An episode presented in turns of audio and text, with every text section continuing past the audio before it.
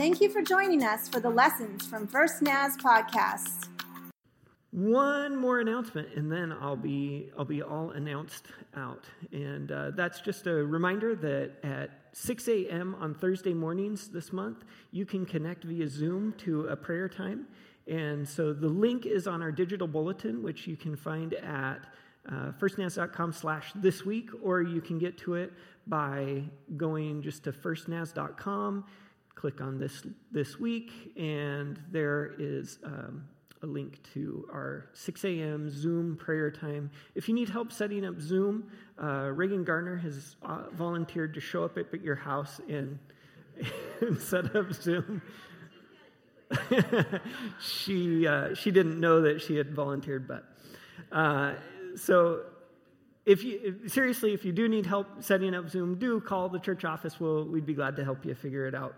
Pastor Bill is an expert Zoomer and uh, and I can help too if if so needed. And the the link is also on Facebook. You can find it on Facebook right before it shows up, uh, 15 minutes before, or it shows up the night before on Facebook. So remember 6 a.m. prayer this week. Uh, I'm going to be be walking through a practice of the spiritual reading of Scripture. And so we'll be doing that for about half an hour. And you won't be called on to pray. You may be called on to, to read from Scripture, but uh, we'll just, it's, a, it's fairly um, reflective and directed by me. And, and so if you, if you would just like to join me for, for a quiet time in the Lord's presence on, at 6 a.m. on Thursday, you're welcome. And if that's like midway through your day and you're already at work for, for a few hours by six in the morning, sorry. Log in and just like leave it on, on mute, or not on mute. leave your camera off and mute your own microphone, and you can listen in and join us. I am in the middle of preaching about Jesus showing up after he raised from the dead. So there's these handful of stories in the Gospels about Jesus showing up uh, after he, he had been uh, raised from the dead, before he ascended into heaven. And so in the Gospels, there's, there's a number of these stories, and I'm going to share this morning from John chapter 21. This is maybe, this is a, a really cool one of these stories. I can't say a favorite because they're all cool. They're all interesting to me, and uh, I, am trying not to, to totally geek out this morning. Um, this is my Mother's Day present to my own mother, uh, to not totally geek out.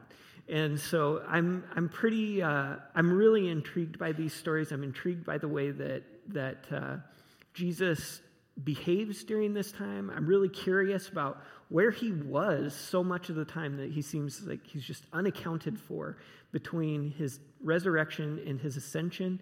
And these are all just questions I have no answers to. And so I just ask them and, and hope that they keep you awake at night wondering, where was Jesus? Between his resurrection and his ascension. Alyssa says that probably doesn't happen to many people. So, this morning, though, I'm looking at, at the story of Jesus talking to Peter on the beach uh, and asking him, Do you love me? And so, to get there, I'm going to take a long, I'm going to take a long ways to get there. I have lots of time, so just, just relax. We'll be done by two this afternoon, no problem at all.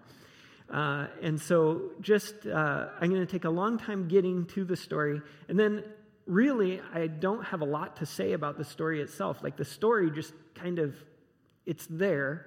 And then, and then I have a little bit of application for you and point out the things that I think we can take away from this. So, so this is John chapter 21 is, is where I'm at. But before I get to John chapter 21, I have to go back and talk about Peter. Peter is like the most relatable character in the Gospels, right? I think no matter how buttoned up somebody appears from the outside, no matter how much it seems like somebody has it all together, we all feel inside in our hearts a little bit like, um, excuse the uh, the pop culture reference that nobody will get, but like a Katy Perry song.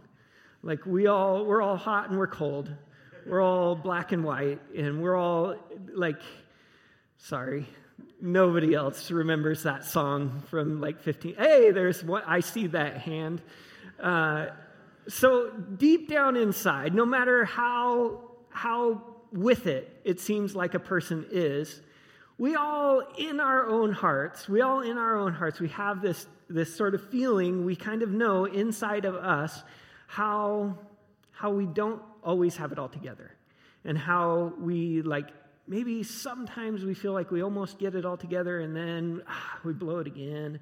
Or we, like, we do the right thing, but in the back of our mind the whole time we're like gritting our teeth and it's so hard for us to do the right thing or we want to do the right thing so badly, but we end up doing the wrong thing. Uh, and, and we all can relate to this sort of Peter experience where Peter, it seems like in the Gospels, he, he only opens his mouth to switch feet, right? He like puts his foot in his mouth and then he, he talks again to put his foot in his mouth again. And he just, he over and over again is, he's up and down. So the very first time that uh, Peter encounters Jesus. There's, there's a story in Luke chapter 5 where, where Peter encounters Jesus, and the first thing he says to, to Jesus, it, he gets down on his knees and he says, Please go away from me. I am too sinful to be around you.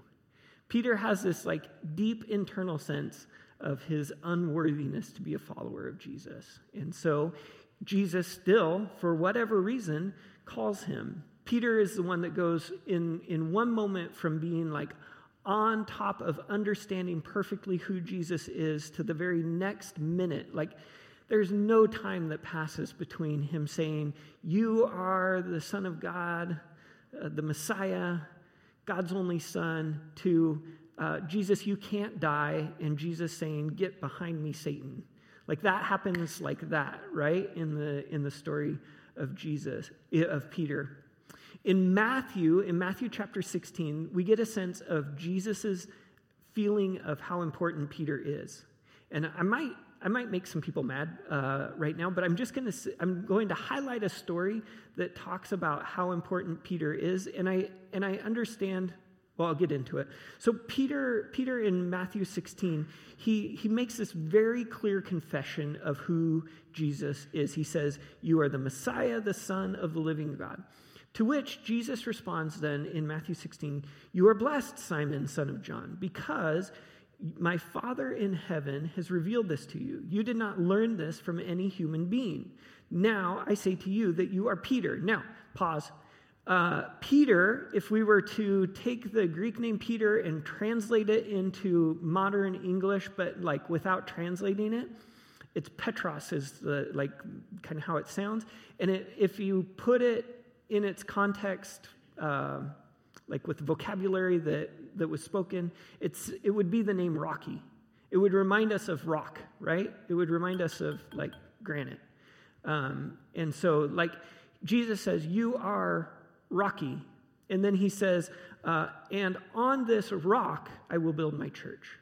Okay, so I don't want to overstate Peter's importance. I don't want to overstate it, but let's just look for a moment. We Protestants, we translate this to mean, or we understand this to mean, we interpret this passage to mean that the rock that, that Jesus is talking about are the words that Peter has just said. I think that's totally legitimate. I think that's probably right. That, that Peter is, is, has said the words that are foundational for Jesus' church. So he said these words that Jesus is the Messiah, the Son of the living God. And that is foundational. But our Roman Catholic brothers and sisters have taken it to mean the person. They read it more literally. They, they read Jesus saying, You are Rocky, and on Rocky, I'm going to found my church. And so they, they call Peter the first pope. They say that he is the foundation of the church. Well, I don't think that any, well, I don't think that I am ready to say that Peter as a person is the foundation of the church. I'm not, that's a step too far for me. But I'm not ready to say then that Peter is unimportant in the church. Peter is, is incredibly important. If we look at the rest of the Gospels, and especially once we start looking into the book of Acts, especially when we look at the church after Jesus has, has ascended to heaven and given his Holy Spirit to the church, Peter is exceptionally important in the history of the early church. He preaches one of the most important messages in the history of the early church in Acts chapter 2. He is on the forefront first of inviting Gentiles, you and me, into the church. And then being Peter, he kind of does a 180 on that, and for a while he fights against it. And then he gets corrected, and then he's he's on the right page again and, and fighting again for, for God's call of all people, not just the Jews, to be a part of the church. So Peter is exceptionally important in the early church. And as we look through the Gospels, we see Peter being one of the three most important and closest disciples of Jesus. If ever there is a council of just a few disciples, if Jesus is looking for his most important guys, Peter's one of them. Peter is always right there. Peter, we know more about Peter from, from the Gospels than we know about any other disciple because he is, among the disciples, he's kind of the, the top dog. He's kind of the number one, the number one person. He, he is important. He was important to Jesus. He was important to the early church. So I'm not saying that we need to like venerate Peter. We don't need to we don't need to put him in a position that he doesn't belong, but we need to recognize he is important in in uh, in the church, and he was very important to Jesus. And so, uh, to to get a sense of Peter's character and who Peter was, the night that Jesus was betrayed is like the clearest picture. If we walk through the events of the night that Jesus was betrayed before he was crucified, we get like the, it puts a really fine point on just how, how up and down, uh, how hot and cold Peter was. Because that night began with Jesus washing the disciples' feet. Right? It began with Jesus washing the disciples' feet. And in John, we read, in John chapter 13, we read this story where Peter, Jesus is going around with a towel wrapped around his waist. He goes around the table and he washes the disciples' feet. And he gets to Peter, and Peter says, Are you going to wash my feet? And, and uh, Peter says, Of course, or Jesus says, Of course, I'm going to wash your feet. Peter says, His exact words are, You will never, ever wash my feet.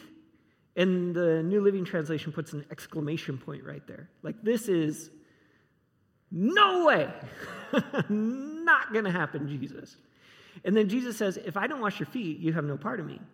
And then immediately, Peter's response is, Oh, okay. Well, not just my feet, wash my head and my hands as well. So Peter is just like, No, never. Yes, all of me. And, you know, that's just how Peter is. It's just so Peter. It's, it's what he does. And then after the meal, uh, he, Jesus talks about how he was going away. Talks about how he's going away, and Peter gets a little annoyed. He says, Jesus, you need to take me with you. Don't you know I am ready to die for you? And, and uh, Jesus scoffs. Jesus scoffs. He says, uh, Die for me? I tell you the truth, Peter. Before the rooster crows tomorrow morning, you will deny three times that you even know me. Ooh.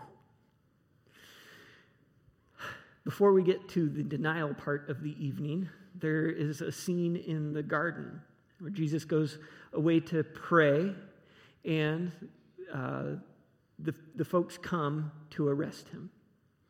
And folks come to arrest Jesus. They're, they're gathering around, and Peter gets so filled with passion uh, at his desire to defend Jesus and not let anything bad happen to Jesus that he takes out a sword and he slashes off the right ear of the high priest's uh, slave his name is Malchus. We read about it in John 18. And Jesus, Jesus told him, Put your sword back in its sheath. Put your sword back in its sheath. He says, Shall I not drink from this cup of suffering the Father has given me? So Jesus knew, Jesus knew what was coming his way. And uh, he had told Peter, You're not ready. I'm ready. And, and then Peter even even after hearing how unready he is, Peter is like set to prove, he's set to prove, I will die for you. And he takes out his sword and starts a fight, right? And that's not a fight that's going to end real well because there's a bunch of armed guards around and people with torches, and Peter is ready to start that fight. He's ready. And to prove it, he pulls out his sword, he strikes the first blow. Um, so, very shortly down the page, then, uh, after, after being so filled with passion and ready to, to start a fight that's not going to end well, Jesus, uh, Jesus is taken to the high priest's house. He's taken to the home of the high priest, and there's a, there's a big courtyard um, in, in the high priest's house. And Peter, Peter knows that he can go in and he can kind of follow Jesus. So as he's going into the courtyard of the high priest's house, he goes through the gate and there's a woman at the gate, and the woman says, Hey, I know you. You're one of you're one of his that guy's disciples that just got brought in. And Peter says, No, I am not. Denial number one. Uh, very shortly after that, Peter, it's cold. It's cold, and so there were some, some servants in the courtyard. They had built a little fire. They gathered around the little fire, and they were warming themselves. And Peter, Peter was cold too, and so he gathered up close to the fire. And, and one time, somebody said, are you, are you one of the followers of that guy they just brought in? And Peter says, No. Second denial. And then and then there is another servant warming himself by that little fire, and, and he was in the garden when they arrested Jesus. He was actually, John tells us he was related to Malchus, the guy that Peter cut his ear off. Now, I would imagine that there could be some anonymity for if there's, you know, 12 dudes in the garden and and the the folks go in to arrest Jesus, like, you know, Bartholomew may not have been really recognizable, but the guy that pulled out the sword, right? The guy that pulled out the sword and cut some, like, everybody remembers that guy. And, and so, and so this friend, this relative of Malchus is like, didn't, didn't I just see you in the garden when we arrested him? And for the third time, Peter says, No, I don't know him. Not me. Wasn't me. I don't know him. And then John, to, to uh, put, a, put a really fine point on things, he puts a really fine point on things and he says, As soon as, Je- as Peter made that third denial of even knowing who Jesus was, the rooster crowed. He reminds us of what what Jesus had said earlier in the night. That Jesus, Jesus saw it coming. Jesus saw it coming. And then it's as soon as the third denial is out of his mouth that the rooster crows. And Peter is reminded, Peter's reminded that Jesus saw it coming. Well, from, from the denial, the third denial, and the rooster crowing, we don't know really what happened to Peter. We don't, John doesn't tell us anything of, of where he was during Jesus' trial and crucifixion. He doesn't tell us what happened to the disciples on the Saturday between Jesus' crucifixion and Easter Sunday morning. But on Easter Sunday morning, uh, we, we see on, in John chapter 20 there's uh, Jesus. Uh, Jesus' tomb is empty, and Peter ran out to look, but he didn't see Jesus. And then a little while later, all of the disciples were locked in the upper room, and, and Jesus appeared behind the locked door. And, and we understand that that's Peter's first sight of Jesus after, after that night when he had betrayed or denied even knowing denied even knowing Jesus. And then a week later, uh, it happens again that they're in the upper room, and Jesus appeared to Thomas that time. And, and we talked about that story a, a few weeks ago of Jesus appearing to Thomas and showing him his wounds. And so then it's kind of quiet. uh, honestly, John, the, the Gospel of John kind of ends at John chapter 20. At the end of John chapter 20, John writes about like why he wrote. He, he says that if everything that Jesus did was recorded, all of the books in the world couldn't hold it all. But these things, these specific things, have been written down so that you will believe in Jesus. And so these uh, specific things are recorded. John gives us this like really clear understanding of why he's written. And then that's it. Uh, it should be it, right? You could just end it there. But thank God we have John chapter 21 because there's, there's more to the story. And, and this is sort of like, like John just added a little, a little more to the story, a little extra, extra piece. It's like the credits are rolling and then, you know, there's one more scene. Oh, by the way, this also happened. Like, check this out. So, so we get into John chapter 21. I'm going to really be focusing, uh, like, after, like, John chapter 21, verse 15, but I'm going to read the first 14, the first 14 verses for you right now so we get a, a clear picture of what's happening. It says later, this is John 21, 1 through 14.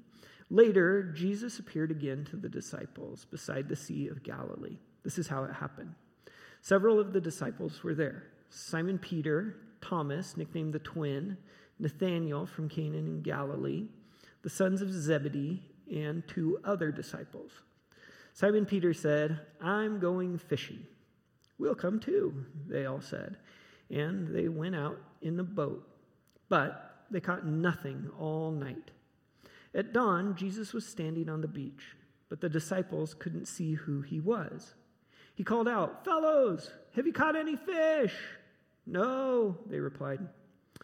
Then he said, Throw your net on the right hand side of the boat, and you'll get some. So they did, and they couldn't haul in the net because there were so many fish in it. Then the disciple uh, Jesus loved said to Peter, It's the Lord. When Simon Peter heard that it was the Lord, he put on his tunic, for he had stripped for work, jumped into the water, and headed to shore. The others stayed with the boat and pulled the loaded net to the shore, for they were only about a hundred yards from shore. When they got there, they found breakfast waiting for them fish cooking over a charcoal fire and some bread. Bring some of the fish you've just caught, Jesus said. So Simon Peter went aboard and dragged the net to the shore. There were 153 large fish, and yet the net hadn't torn. Verse 12. Now come and have some breakfast, Jesus said. None of the disciples dared to ask him, Who are you? They knew it was the Lord. Okay, this is the only time I'm going to say it. Why? Why didn't they dare to ask? And why, how did they know? And why, why does John mention it? Why does he mention it if it's obviously Jesus? There's got to be something different. Or is it just because dead people don't raise again from the dead? Like, ah, that's it, I promise. So, they ended up in verse 13, uh, then Jesus served them the bread and the fish. This was the third time Jesus had appeared to his disciples since he had been raised from the dead. So, Peter's fishing trip. Uh, we have no context of how much time has passed. Like, we traditionally, Jesus ascended to heaven like 40 days after he was raised from the dead. So, probably in that period of time. We know it was a week between appearing in the upper room and appearing again in the upper room, according to John uh, so that Thomas can see, see Jesus' uh, wounds in John chapter 20. So, somewhere in there, in all of the unaccounted for time, Jesus shows up and, um, and, and he performs this miracle, uh, this sort of strange miracle. There's all sorts of like weird passings and movings in Jesus' time, uh, and there's like the the not being recognized by the disciples on the way to Emmaus and then being recognized. But this is the only time that I can think of after the resurrection where Jesus does something like like this type of miraculous. Like there are no there are no healings that we see after his resurrection. But the, this miraculous catch is sort of unique in in the way that Jesus interacted with the world after his resurrection. And so the miraculous catch is it's a miracle that happens here at the very end of his ministry in John chapter 21. There's another miracle of a miraculous catch in Luke chapter 5. It's all it's part of, of Peter's being called. When when Peter goes to Jesus and says, I'm too sinful, please go away, it was because Jesus had just caused this miraculous catch. There were so many fish. And there's there's a lot of similarities and some differences in the ways the stories are told. In Luke, the, the, nets, um, the nets begin to tear, but they don't tear in John. Um, in, uh, in Luke, um, Peter, Peter helps bring it all ashore and, and gets off the boat to say, Go away from me. And, but it, the, the stories are, are very similar, um, very similar in how they affect Peter and, and how Peter is, is sort of stirred by, by this miracle of a miraculous catch.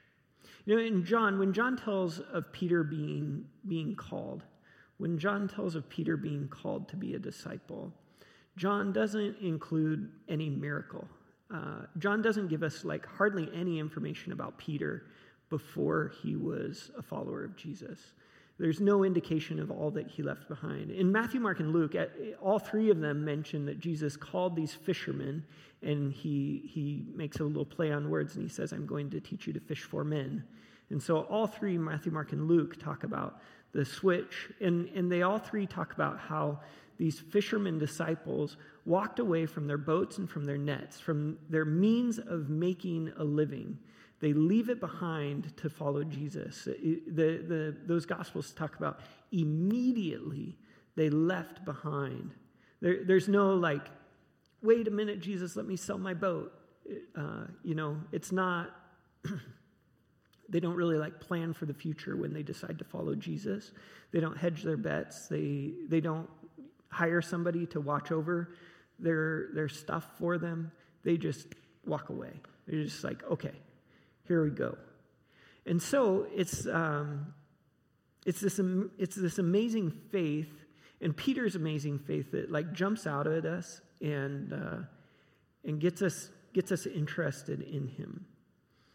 And, and so Peter, Peter had left a lot and followed Jesus.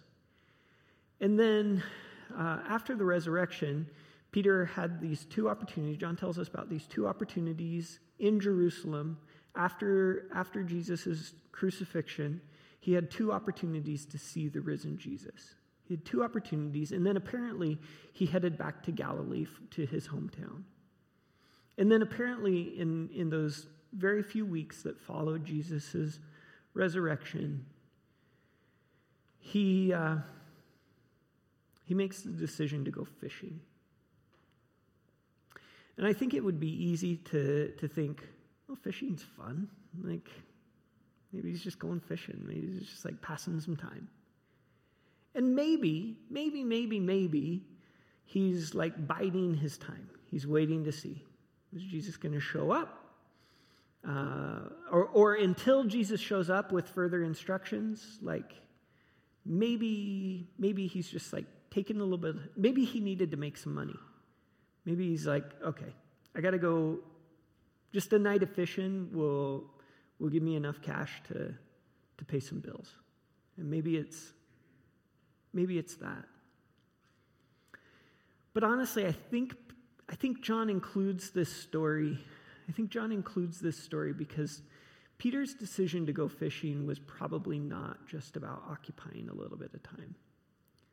Peter's decision to go fishing was probably not is probably not just about making a little dough so he can, he can pay some bills.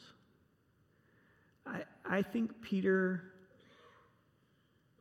Peter had decided, well, I was a fisherman, and then I was a fisher of men, and I guess I'm, I guess that, that's over. I guess I'm a fisherman again. I guess I'll go back to what I knew In, in, in John 20, there's no, there's no discussion of Peter's denial of even having known who Jesus was on the night of his his trial. Uh, and so there's still like some unfinished business. When Peter when Peter thinks about his relationship with Jesus in those in those weeks after his resurrection, Peter remembers the last thing I did related to Jesus was stand in the courtyard of the high priest and tell those people I don't even know who he is. And, and so I think I think there's a good chance. I think there's a good chance that Peter made the decision to go fishing because he was he was trying to figure out what was next for him. He was he was ready. He had he had followed Jesus for for those years. Now Jesus wasn't around anymore. What's left for Peter except to go back to the life he knew before he, he followed Jesus?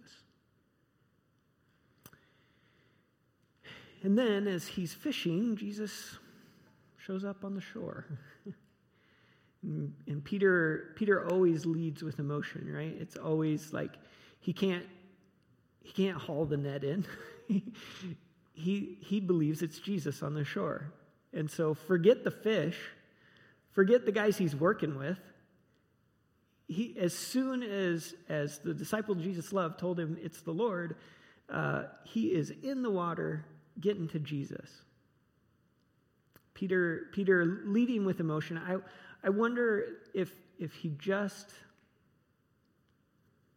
hmm, I wonder if it's just that he can't, he can't risk he just can't risk that Jesus might not be there if he takes enough time to haul the net in.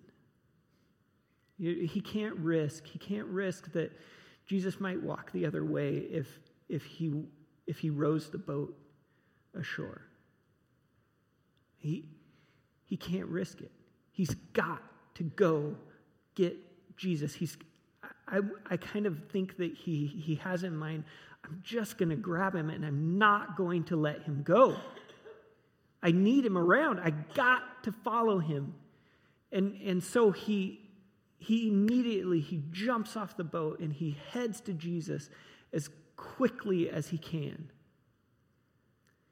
And from John's portrayal of the whole thing, Jesus is just like super casual, right? He's just super laid back.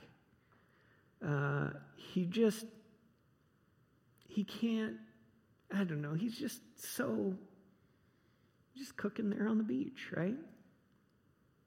He's cooking over a charcoal fire. That's interesting because that fire that the people were warming themselves with in the courtyard of the high priest, it, John mentions specifically it was a charcoal fire. Jesus made that beach kitchen smell just like it smelled in the courtyard where, where Peter denied knowing who Jesus was. And, and Peter shows up and and then we get get into it in verse 15 congratulations you have made it through the introduction of this sermon. Congratulations. Thanks for hanging on. I think almost everybody's still awake. We're doing great. So then in John chapter 21, verse 15, we, we here it is. After breakfast, Jesus asked Simon Peter, Simon, son of John, do you love me more than these? Yes, Lord, Peter replied. You know I love you. Then feed my lambs, Jesus told him. Jesus repeated the question Simon, son of John, do you love me? Yes, Lord, Peter said. You know I love you. Then take care of my sheep, Jesus said. A third time he asked him, Simon, son of John, do you love me? Peter was hurt that Jesus asked the question a third time. He said, Lord, you know everything. You know that I love you. Jesus said, Then feed my sheep. John is just an amazing author. He is a master at his craft. And so he, he puts all of these elements together just so perfectly. And, uh, you know, I could really make this passage suffer. I could really, really examine it until it just bled every drop it has in its body. Um, but I'm not going to dig into the Greek. I'm not going to talk about you. Maybe you have heard the sermon uh, about the difference between agape love and the brotherly love, and a, a better preacher can preach that for you someday. But I'm just going to take you to what interests me, because what interests me is the smell of a charcoal fire. What interests me is, is the confluence of three denials and three opportunities for Peter to say, Yes, Lord, I love you. For Peter, on the third time the question is asked, to be hurt. It hurts. It hurts to be questioned a third time. Did you not hear me the first two times, Jesus? Yes, I love you.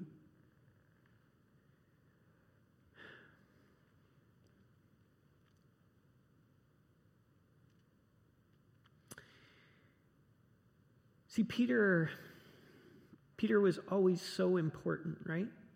He's always so important. And then on the night that Jesus maybe needed him most, on that worst of nights, Peter can't be bothered to acknowledge that he knows Jesus. He is Rocky, upon whom the church is built. And so it would be easy. It would be easy for the whole world to look at Peter and say, You blew it. When the stakes were highest, you let Jesus down. It would be easy for us to say that is completely disqualifying. Peter is no longer worthy of the title. He has disqualified himself. Even Peter's decision to go fishing,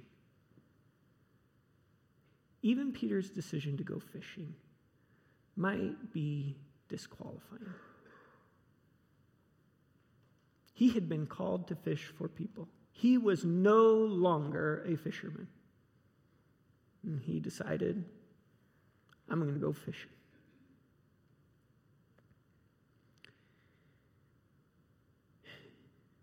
And so when Peter himself probably thought he was disqualified, he, he had gone back to the life he knew before Jesus came up that beach and called him to fish for people. And as he's in the water, and you can imagine the frustrating night not having caught anything. I'm not much of a fisherman. I know what it's like to get skunked. It's not fun. Long night. Jesus calls to him from the beach. He, he redeems a bad night of fishing, right? and he cooks he cooks him breakfast.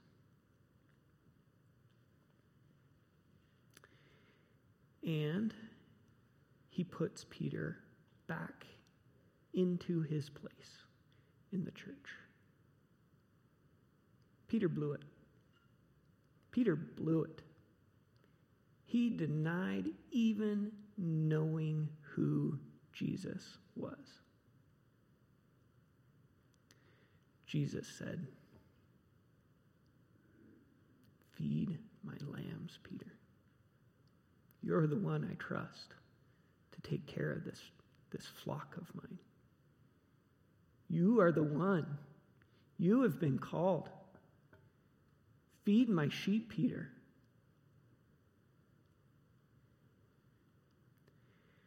And as, as Jesus is restoring him and giving him back his position, he has a few more words for him.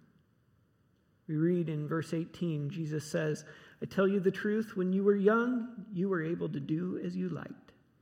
You dressed yourself and went wherever you wanted to go.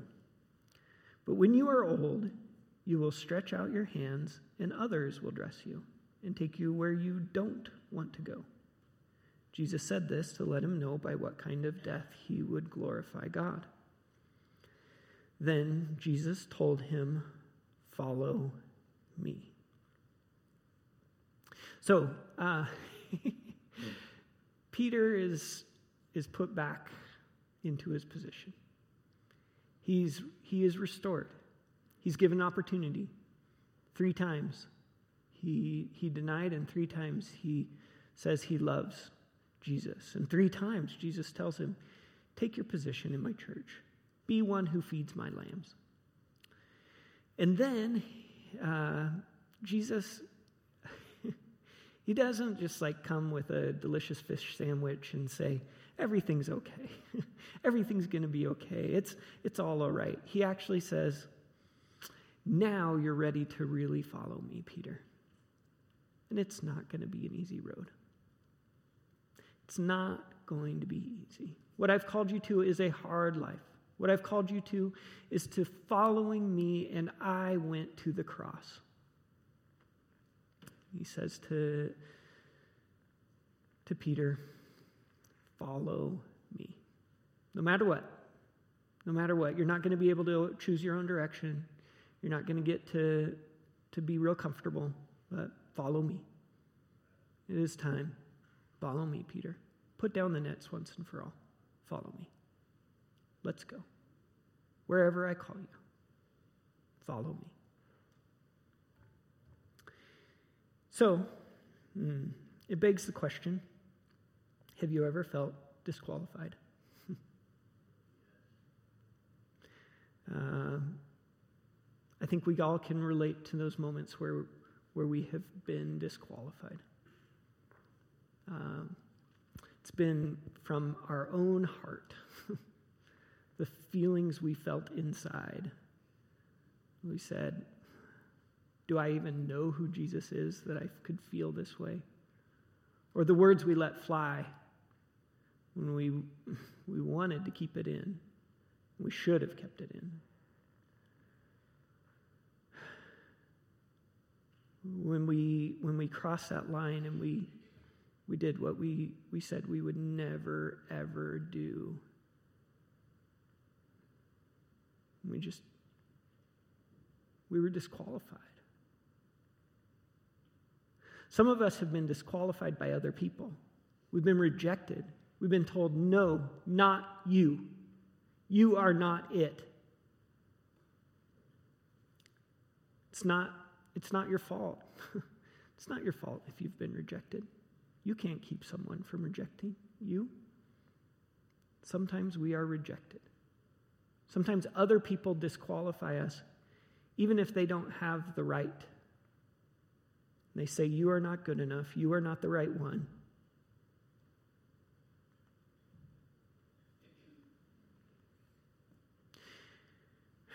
May Peter's story remind us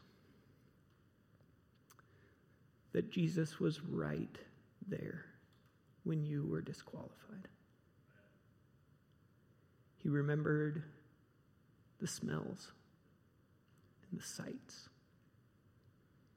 He remembered how it hurt you. He remembers your frustration and your shame Jesus saw your tears.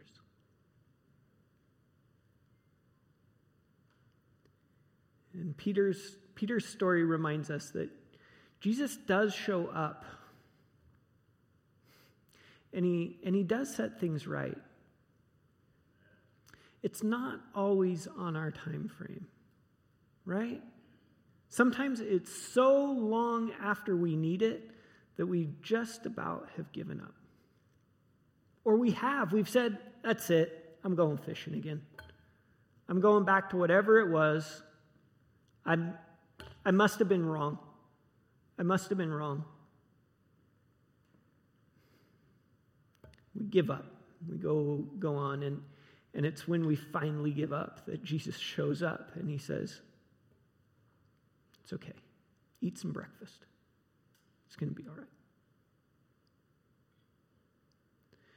But Peter's story reminds us that he doesn't just show up with breakfast, right? He shows up with these words Follow me. Follow me. It may be a winding path, but follow me. You're probably gonna fail again, but follow me. This is not the last time you are going to need to be restored, but follow me.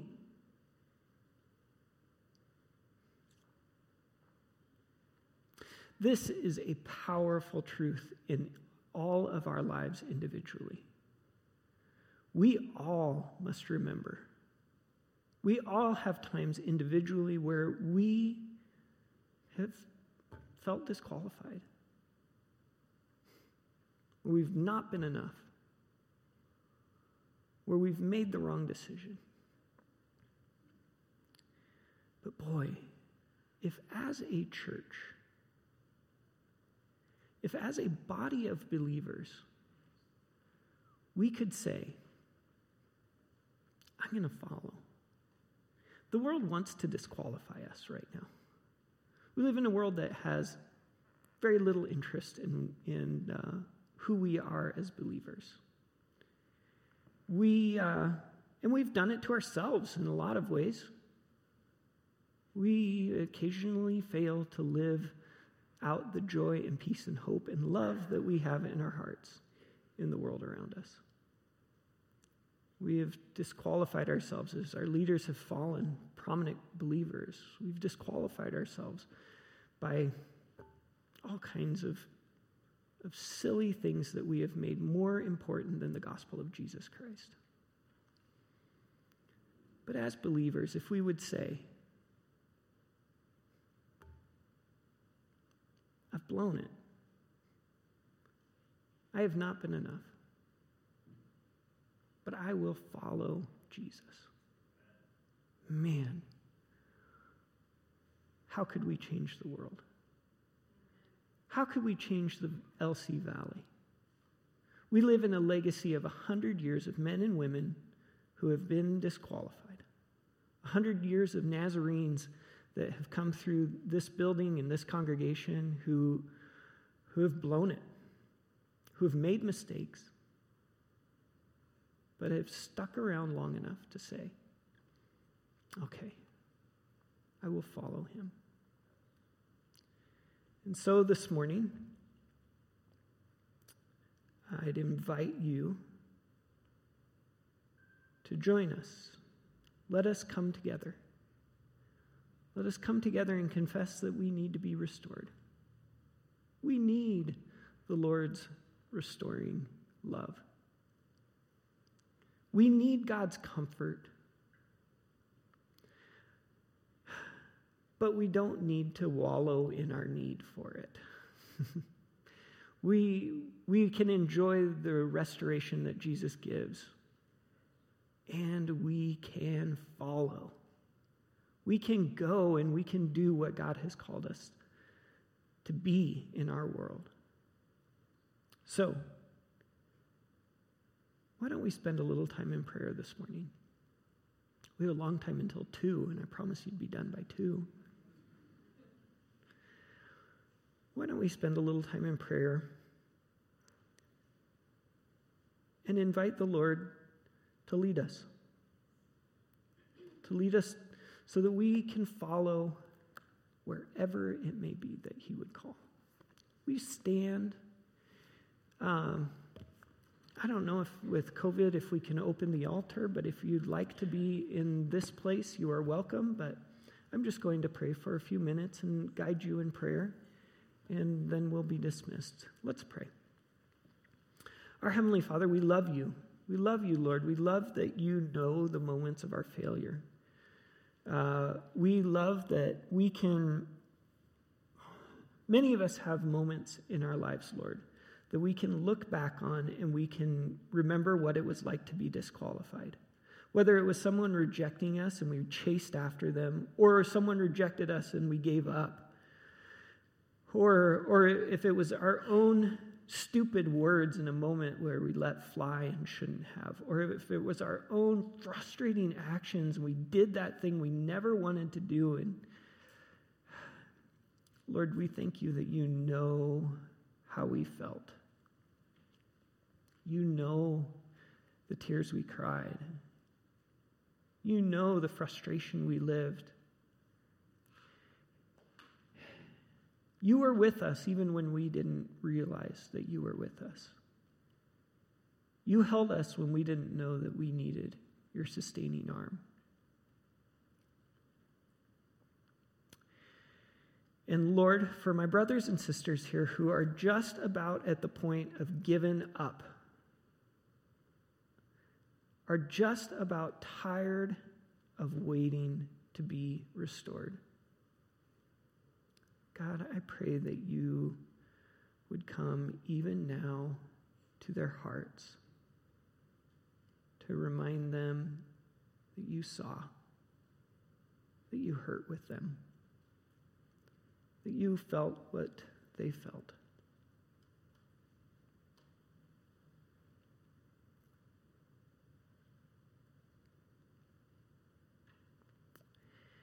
And Lord, we come to you now as a body, as a body of folks who, who at times we blow it.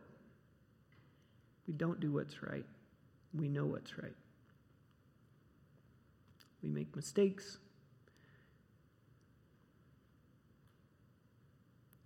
And Lord, we really want to be a people who bring honor to you in our world. We really want to be a reflection of your love and goodness to our community, to our state, and to our world.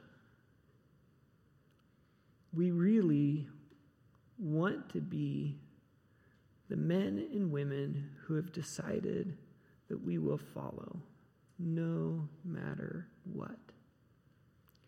And Lord, we would like to follow you together so that as a congregation, as a body, we can do we can do more than we could ever imagine as individuals. And so, God, we come to your presence now, recognizing our utter dependence upon you, knowing that we will be nothing in this world without you. And we give up our self pity. We give up, Lord, our desire to wallow in our disqualification. And we give you permission, Lord, to stretch out our hand to take us where you will. Here we are as a congregation, Lord, ready to follow, to be the men and women that you've called us to be.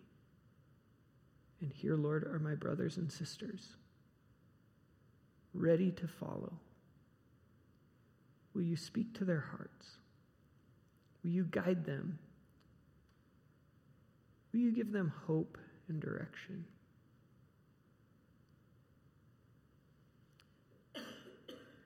As we go from this place, Lord, I ask, I ask, God, that you would encounter my brothers and sisters this week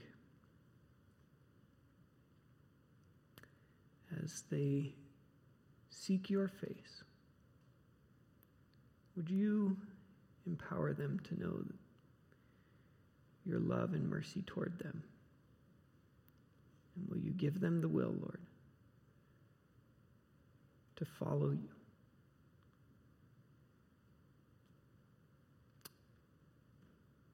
Oh God, we love you. We pray in Jesus' name. Amen.